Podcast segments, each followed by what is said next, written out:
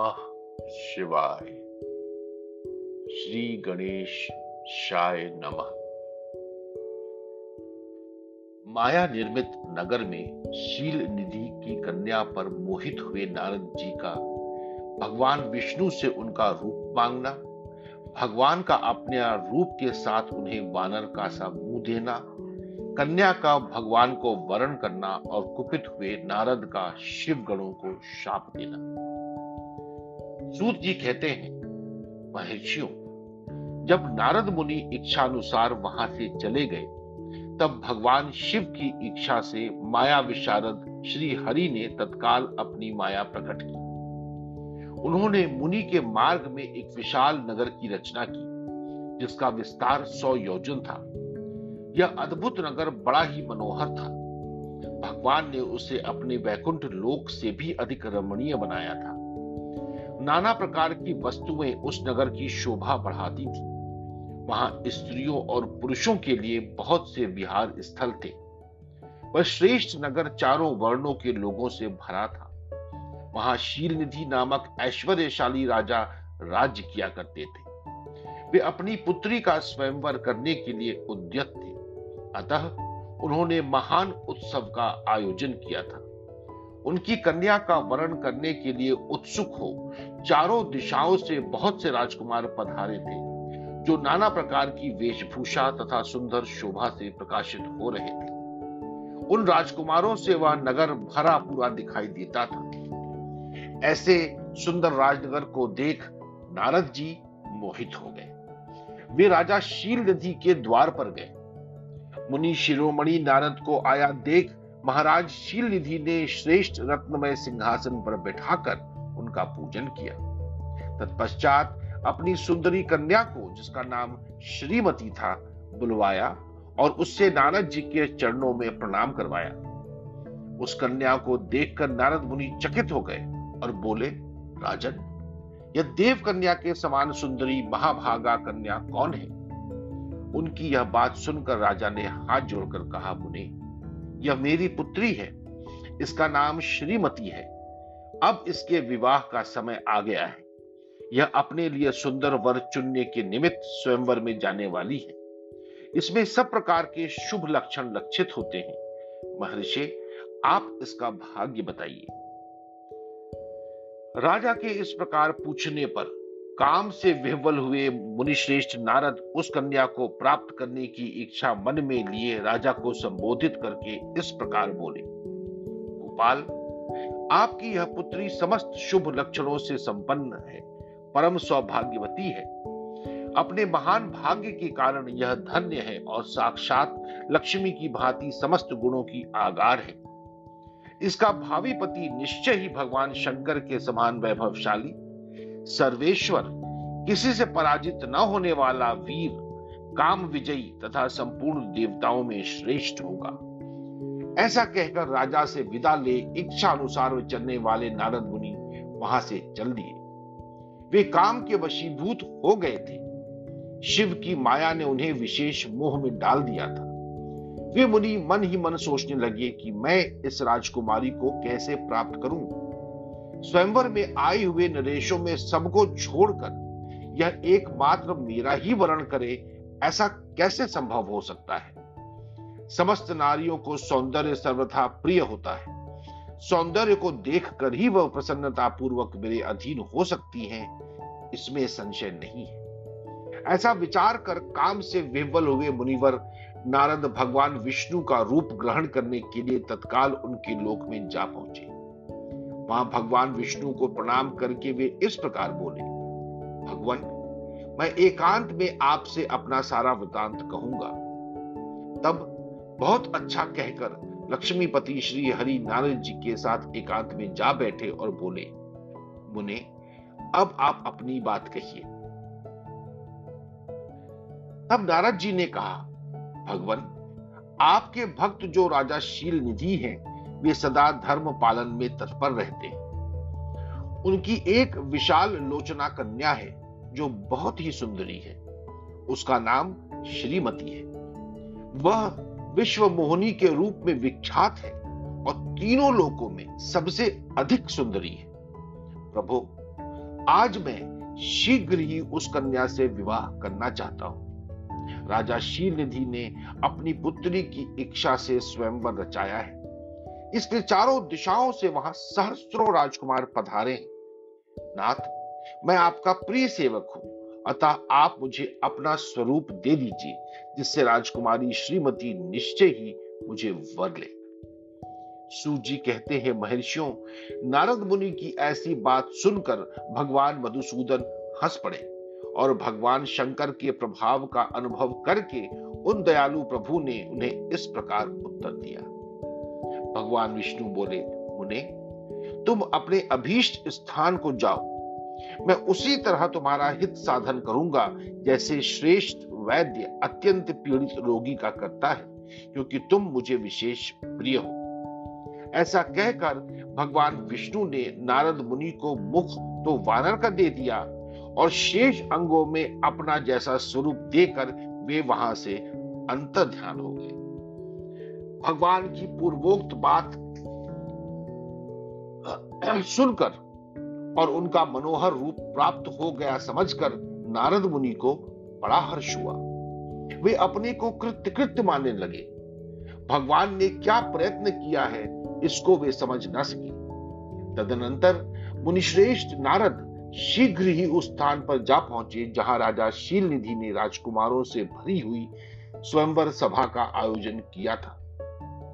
विप्रवरों राजपुत्रों से घिरी हुई वह दिव्य स्वयंवर सभा दूसरी इंद्र सभा के समान अत्यंत शोभा पा रही थी।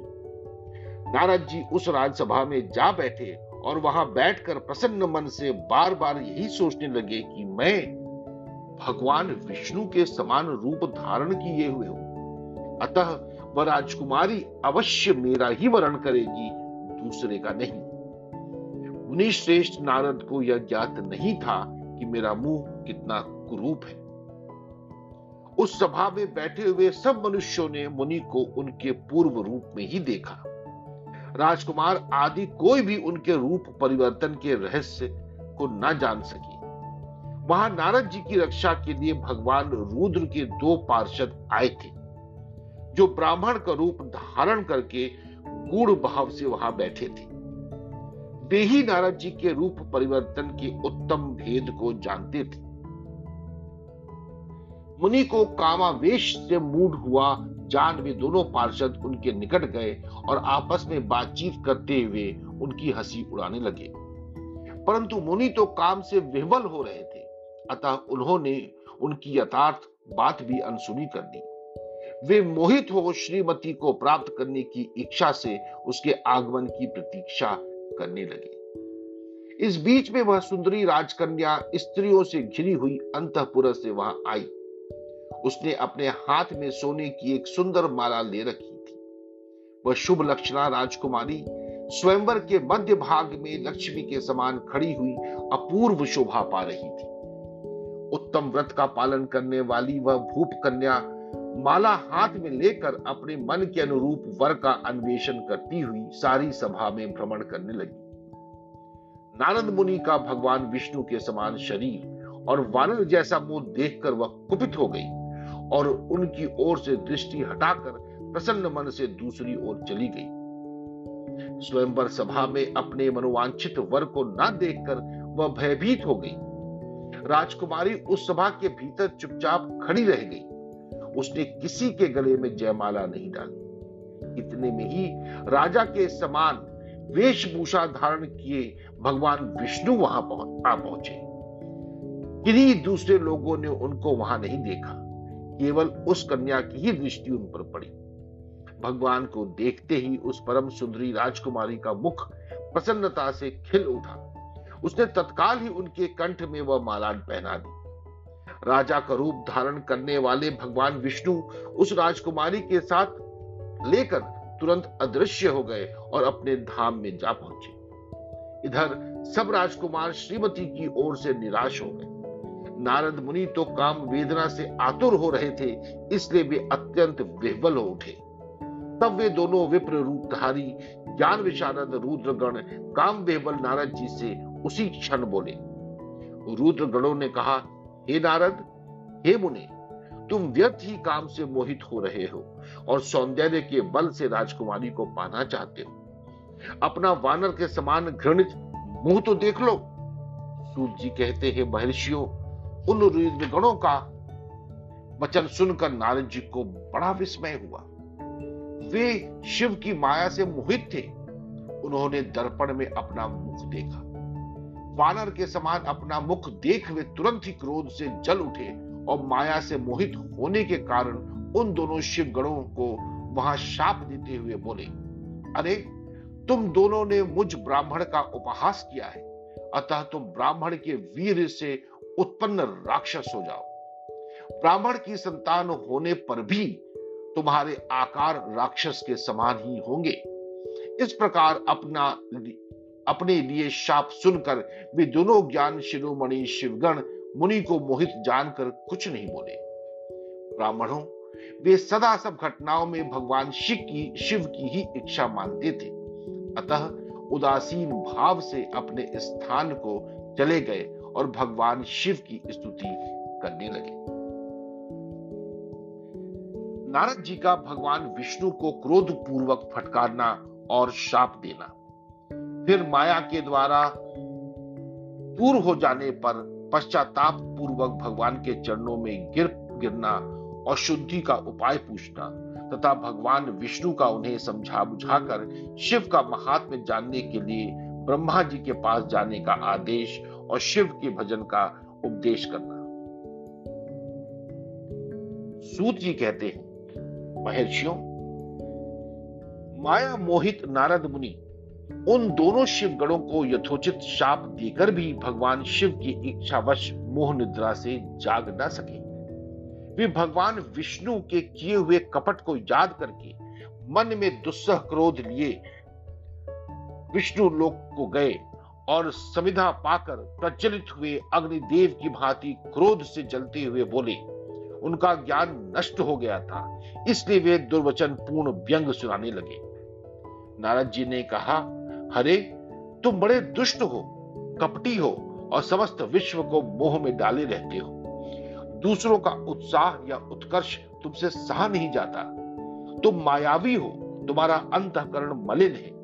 पूर्व काल में तुम तुम्ही ने मोहनी रूप धारण करके कपट किया। असुरों को वारुणी मदुरा पिलाई, उन्हें अमृत नहीं पीने दिया। छल कपट में ही अनुराग रखने वाले हरे, यदि महेश्वर रूद दया करके विष न पी लेते तो तुम्हारी सारी माया उसी दिन समाप्त हो जाती। विष्णुदेव, कपटपूर्ण चाल तुम्हें अधिक प्रिय है। तुम्हारा स्वभाव अच्छा नहीं है तो भी भगवान शंकर ने तुम्हें स्वतंत्र बना दिया है। तुम्हारी इस चाल ढाल को समझकर अब वे भगवान शिव भी पश्चाताप कर रहे होंगे। अपनी वाणी रूप वेद की वेद की प्रमाणिकता स्थापित करने वाले महादेव जी ने ब्राह्मण को सर्वोपरि बताया है। हरे इस बात को जानकर आज मैं बलपूर्वक तुम्हें ऐसी सीख दूँगा जिससे तुम फिर कभी, कहीं भी ऐसा कर्म नहीं कर सकोगे। अब अब तक तुम्हें किसी शक्तिशाली या तेजस्वी पुरुष से पाला नहीं पड़ा था। इसलिए आज तक तुम निडर बने हुए हो। परंतु विष्णु, अब तुम्हें अपनी करनी का पूरा पूरा फल मिलेगा। भगवान विष्णु से ऐसा कहकर माया मोहित नारद मुनि अपने ब्रह्मा तेज का प्रदर्शन करते हुए क्रोध से खिन्न उठे और शाप देते हुए बोले, विष्णु, तुमने स्त्री के लिए मुझे व्याकुल किया है। तुम इसी तरह सबको मोह में डालते रहते हो। यह कपट पूर्ण कार्य करते हुए तुमने जिस स्वरूप से मुझे संयुक्त किया था, उसी स्वरूप से तुम मनुष्य हो जाओ और स्त्री के वियोग का दुख भोगो। तुमने जिन वानरों के समान मेरा मुँह बनाया था, वे ही उस समय तुम्हारे सहायक हो। तुम दूसरों को स्त्री विरह का दुख देने वाले हो, अतः स्वयं भी तुम्हें स्त्री के वियोग का दुख प्राप्त हो। अज्ञान से मोहित मनुष्यों के समान तुम्हारी स्थिति हो। अज्ञान से मोहित हुए नारद जी ने मोहवश श्री हरि को जब इस तरह शाप दिया, तब उन्होंने शंभु की माया की प्रशंसा करते हुए उस शाप को स्वीकार कर लिया। तदनंतर महालीला करने वाले शंभु ने अपनी उस विश्व मोहनी माया को, जिसके कारण ज्ञानी नारद मुनि भी मोहित हो गए थे, खींच लिया। उस माया के तिरोहित होते ही नारद जी पूर्वत शुद्ध बुद्धि से युक्त हो गए। उन्हें पूर्वत ज्ञान प्राप्त हो गया और उनकी सारी व्याकुलता जाती रही। इससे उनके मन में बड़ा विस्मय हुआ। वे अधिकाधिक पश्चाताप करते हुए बारंबार अपनी निंदा करने लगे। उस समय उन्होंने ज्ञानी को भी मोह में डालने वाली भगवान शंभु की माया की सराहना की। तदनंतर यह जानकर कि माया के कारण ही मैं भ्रम में पड़ गया था। यह सब कुछ मेरा माया जनित भ्रम ही था। वैष्णव शिरोमणि नारद जी भगवान विष्णु के चरणों में गिर पड़े। भगवान श्री हरि ने उन्हें उठाकर खड़ा कर दिया। उस समय अपनी दुर्बुद्धि नष्ट हो जाने के कारण वे यूँ बोले, नाथ, माया से मोहित होने के कारण मेरी बुद्धि बिगड़ गई थी। इसलिए मैंने आपके प्रति बहुत दुर्वचन कहे आपको शाप तक दे डाला है। प्रभु, उस शाप को आप मिथ्या कर दीजिए। हाय, मैंने बहुत बड़ा पाप किया है। अब मैं निश्चय ही नरक में पड़ूँगा। हरे मैं आपका दास हूँ। बताइए, मैं क्या उपाय, कौन सा प्रायश्चित करूँ जिससे मेरा पाप समूह नष्ट हो जाए और मुझे नरक में न गिरना पड़े? ऐसा कहकर शुद्ध बुद्धि वाले मुनि शिरोमणि नारद जी पुनः भक्ति भाव से भगवान विष्णु के चरणों में गिर पड़े। उस समय उन्हें बड़ा पश्चाताप हो रहा था। तब श्री विष्णु ने उन्हें उठाकर मधुर वाणी में कहा, भगवान विष्णु बोले, तात, खेद न करो। तुम मेरे श्रेष्ठ भक्त हो, इसमें संशय नहीं है। मैं तुम्हें एक बात बताता हूँ। सुनो उससे निश्चय ही तुम्हारा परम हित होगा। तुम्हें नरक में नहीं जाना पड़ेगा। भगवान शिव तुम्हारा कल्याण करेंगे। तुमने मद से मोहित होकर जो भगवान शिव की बात नहीं मानी थी, उसकी अवहेलना कर दी थी, उसी अपराध का भगवान शिव ने तुम्हें ऐसा फल दिया है, क्योंकि वे ही कर्म फल के दाता हैं। तुम अपने मन में यह दृढ़ निश्चय कर लो कि भगवान शिव की इच्छा से ही यह सब कुछ हुआ है। सबके स्वामी परमेश्वर शंकर ही गर्व को दूर करने वाले हैं। वे ही पर ब्रह्मा परमात्मा है। उन्हीं का सच्चिदानंद रूप से बोध होता है। वे निर्गुण और निर्विकार है। सत्व, रज और तम इन तीनों गुणों से परे हैं। वे ही अपनी माया को लेकर ब्रह्मा, विष्णु और महेश इन तीन रूपों में प्रकट होते हैं। निर्गुण और सगुण भी वे ही है। निर्गुण अवस्था में उन्हीं का नाम शिव है। वे ही परमात्मा, महेश्वर पर ब्रह्मा अविनाशी, अनंत और महादेव आदि नामों से कहे जाते हैं। उन्हीं की सेवा से ब्रह्मा जी जगत के सृष्टा हुए हैं और मैं तीनों लोगों का पालन करता हूँ। वे स्वयं ही रुद्र रूप से सब सदा सबका संहार करते हैं। वे शिव स्वरूप से सबके साक्षी हैं, माया से भिन्न है और निर्गुण है। स्वतंत्र होने के कारण वे अपनी इच्छा के अनुसार चलते हैं।